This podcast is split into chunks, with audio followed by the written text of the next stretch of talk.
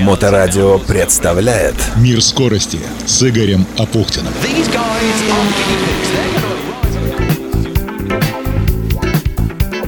Приветствую, это Игорь Апухтин и Мир скорости. Самые интересные истории из мира моторов, которые приводят в движение технику. Все, что ездит, плавает и летает. Сегодня у нас Экскурс в историю. Программа выходит при поддержке научно-производственного объединения «Акваинж», которое занимается технологией очистки воды и выводит на чистую воду поселки, города и крупнейшие промышленные предприятия. «Акваинж» — это очистка природной воды из сточных вод в Санкт-Петербурге и на всей территории Российской Федерации, неоспоримое преимущество компании – предоставление полного комплекса услуг в области систем водоподготовки и водоочистки от обследования объекта до строительства под ключ и последующей эксплуатации очистки сооружений и станций водоподготовки с гарантией качества очищенной воды, причем качества самого высокого. В том и заключается миссия компании в обеспечении всех нас чистой питьевой водой, а также безопасной и экологичной утилизации очистки сточных вод. Акваинж ведет работу, основываясь на принципах социальной и экологической ответственности для обеспечения экологической безопасности и сохранения природной среды для будущих поколений. А вот будущие поколения у нас часто проводят время в спортивных лагерях, в лагерях отдыха, и мы знаем такие названия, как «Зеркальный», «Артек» и такой лагерь, как «Орленок». Он считался когда-то вторым после «Артека», и вот там одна из площадок научно-производственного объединения «Акваинж», который там занимается чистой водой. Об этом подробнее рассказывает основатель компании, председатель совета директоров и ветеран автомобильного спорта Олег Трескунов. В этом всесоюзном детском центре «Орленок» э, на сегодняшний день уже в течение третьего года идет реконструкция всего «Орленка», как зданий, сооружений, сетей. А, ну, вообще, это как бы город-город, у них даже своя есть милиция и своя пожарная часть. То есть, удивительно, как бы огромная территория. Так как это стоит на берегу Черного моря, поэтому, конечно, все, что касается сточных вод от всего этого лагеря пионерского, как раньше он назывался, необходимо очень тщательно подойти к вопросу, чтобы Черное море было у нас чистейшим. Вот наша компания тоже разработала проект и участвовала в конкурсе. И на сегодняшний день мы заканчиваем. Все оборудование находится на объекте, осуществляет сейчас его монтаж. Я так понимаю, что ну, где-то в начале следующего года, как раз к сезону, это введение объекта э, будет выполнено. Ну что ж, подходит к концу 2022 год. Сложный год, трудный год. Неприятный год, если уж честно. И когда я думал, про что сделать эту программу, то возник вопрос, а что было в российской и мировой автомобильной промышленности и в мире автоспорта сто лет назад, в году 1922?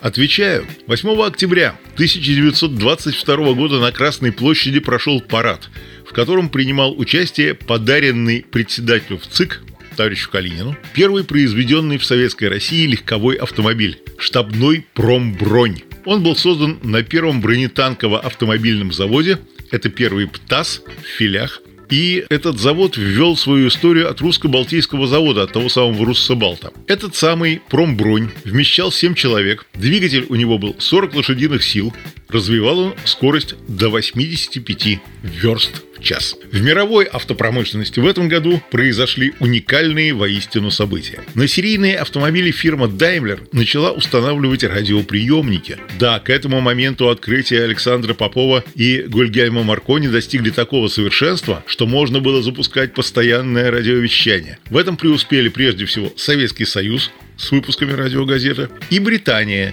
где появилась британская радиовещательная компания, которую мы знаем под именем BBC. Сперва это был проект группы энтузиастов, но уже в 1927 году он обрел такую популярность, что стал национальным достоянием и получил королевскую хартию, то есть разрешение на вещание. К слову, до сих пор BBC как корпорация вещает исключительно на основании королевской хартии.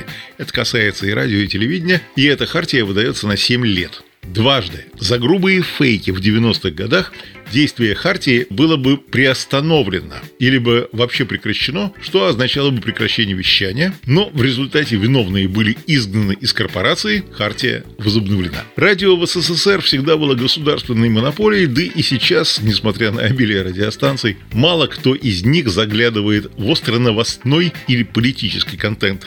Без специального на то соизволения.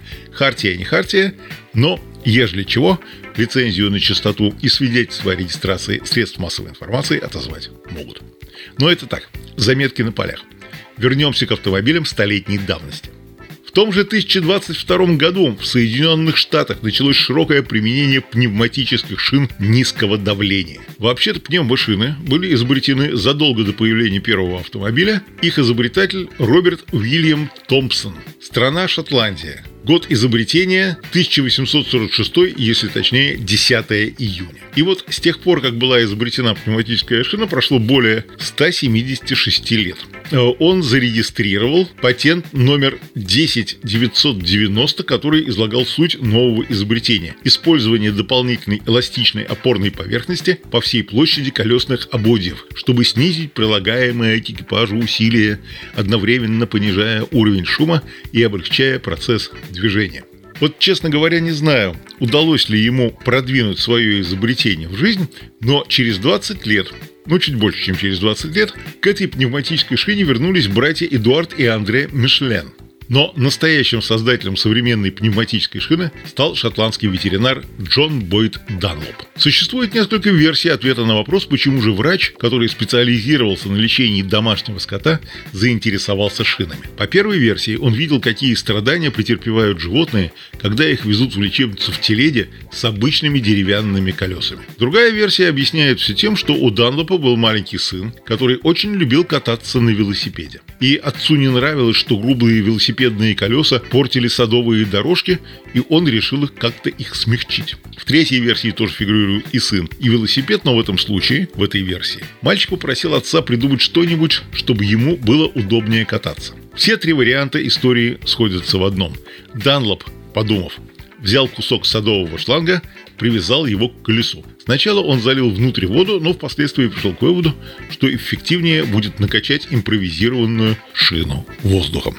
Что же касается шин низкого давления, о которых я вначале упомянул, то они использовались впервые, конечно же, на тракторах для пахотных угодий, чтобы не очень вредить почве. И, кстати, шины низкого давления устанавливались на знаменитый трактор «Кировец», к-701, и он действительно мог ездить по пашне, не сильно вредя почве и растениям.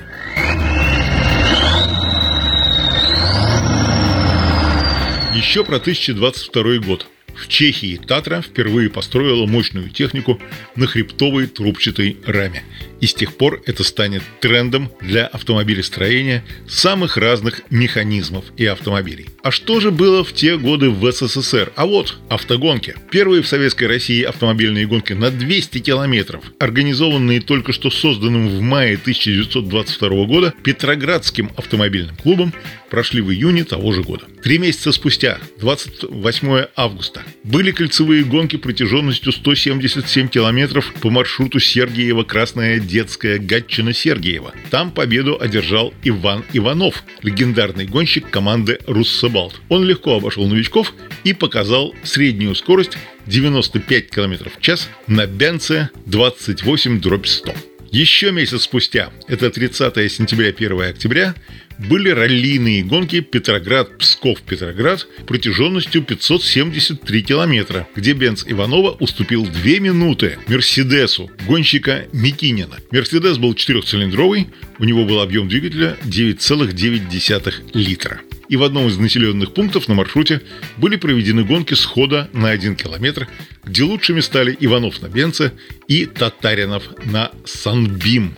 Господи, кто-нибудь помнит такой автомобиль, да? Вот это надо копаться в энциклопедии. Вообще, честно говоря, было очень много интересных марок, моделей спортивных, гоночных, да просто на тех в обычной жизни, но которые ушли в историю. И той же зимой 1922 года были проведены соревнования Петроград-Кронштадт-Петроград. Кстати, любопытное соревнование было. Кронштадт тогда был островом. И, вероятно, вот опять-таки не нашел эту информацию, но какую-то часть пути гонщики преодолевали на паромах. Это Кронштадт сейчас связан дамбой и кольцевой автомобильной дорогой Петербурга.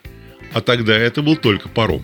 Ну что ж, тоже любопытно. Ну вот, так что первые ралли в нашей стране были именно тогда, в 1922 году, а первое всесоюзное, именно с таким статусом, было только в 1955 году и выиграл его учитель физкультуры средней школы Ленинграда Евгений Викторович Ионайтис, мой большой друг, которого, к сожалению, давно уже нет с нами. Снова 22 год, сто лет назад, Берлин, основано русское германское торговое акционерное общество «Русгерторг». Филиалы открылись в Петрограде на проспекте 25 октября, это Невский проспект, если кто не знает, и в Москве на Петровке 17. Среди прочих марок немецких машин Русгерторг поставлял в Советскую Россию легковые и грузовые бензы. Количество поставок немецких автомобилей в Советскую Россию так и не смогло приблизиться к довоенному уровню, однако оставшиеся в стране допотопные машины, капитально отремонтированные на советских заводах, продолжали ездить по российским дорогам. Мало того, вплоть до конца 1920-х и даже еще в начале 30-х старые бенцы под управлением таких известных российских спортсменов-автомобилистов, как Иванов, Крюков и Удольский брали призы и награды в автомобильных пробегах и гонках и ставили рекорды скорости, правда, уступавшие дореволюционным. Вот такая вот любопытная история. Начнешь читать всякие интересные книжки, залезешь в интернет и много что интересного открывается. А что же сейчас, сто лет спустя? Про довольно плачевное состояние российского автоспорта даже не буду начинать. Мир готовится к Дакару. А вот обозреватель коммерсант FM Дмитрий Гронский рассказал о том, как в английском городе появилась трасса Лауда Драйв. Разумеется, великие люди вне всяких сомнений. Достояние всего человечества, а не только одной страны или конкретно взятой команды. Нити Лауда. Три чемпионских титула в Формуле-1. Он выступал под австрийским флагом. Дважды ему удалось добиться этого результата, когда он выступал за Скудерия Феррари, один раз команде Макларен. После завершения спортивной карьеры, чем он только не занимался, консультировал команду Ягуар. В последние годы жизни значился одним из директоров Mercedes AMG Petronas F1 Team. Именно коллеги по немецкой команде добились согласия властей английского города Бракля, это 20 миль от Оксфорда, переименовать одну из дорог в Лауда Драйв. В самом городке находится техническая база, между прочим, Mercedes AMG. В этом году состоялась торжественная церемония, приуроченная к появлению на карте нового топонима. А на угол уличной таблички с надписью «Лауда Драйв» кто-то повесил красную кепку с текстом «Пармалат». Этот головной убор, как атрибут, стала узнавать пресса и публика после того, как гонщик чуть заживо не сгорел в своем болиде на трассе в Нюрнбурге. Об этой чудовищной травме сам Лаода говорил с присущим ему холодным цинизмом. Дескать, без ушей даже стало лучше слышно, что тебе говорят по телефону. И однажды Ники Лауда признался Джорджу Харрисону, что он любит расслабляться под хорошую музыку. Тогда-то Джордж после кризиса, своего кризиса, о котором очень много написано, вновь взялся за гитару со словами «Я хотел, чтобы у Ники было что послушать в минуты отдыха». Считается, что именно композиция «Фастер», записанная первой на второй стороне виниловой пластинки того самого альбома Джорджа Харрисона 79 года, и посвящена этому великому гонщику, который обычно за свои интервью после катастрофы запрашивал по 20 тысяч долларов. Это был мир скорости, который продолжает движение благодаря поддержке научно-производственного объединения «Акваинж», где знают, как сделать даже сточную воду идеально чистой. И в завершении Джордж Харрисон для Ники Лауда. Фастер. Чего всем и желаю. Быть фастер. Мир скорости с Игорем Апухтиным. На Моторадио.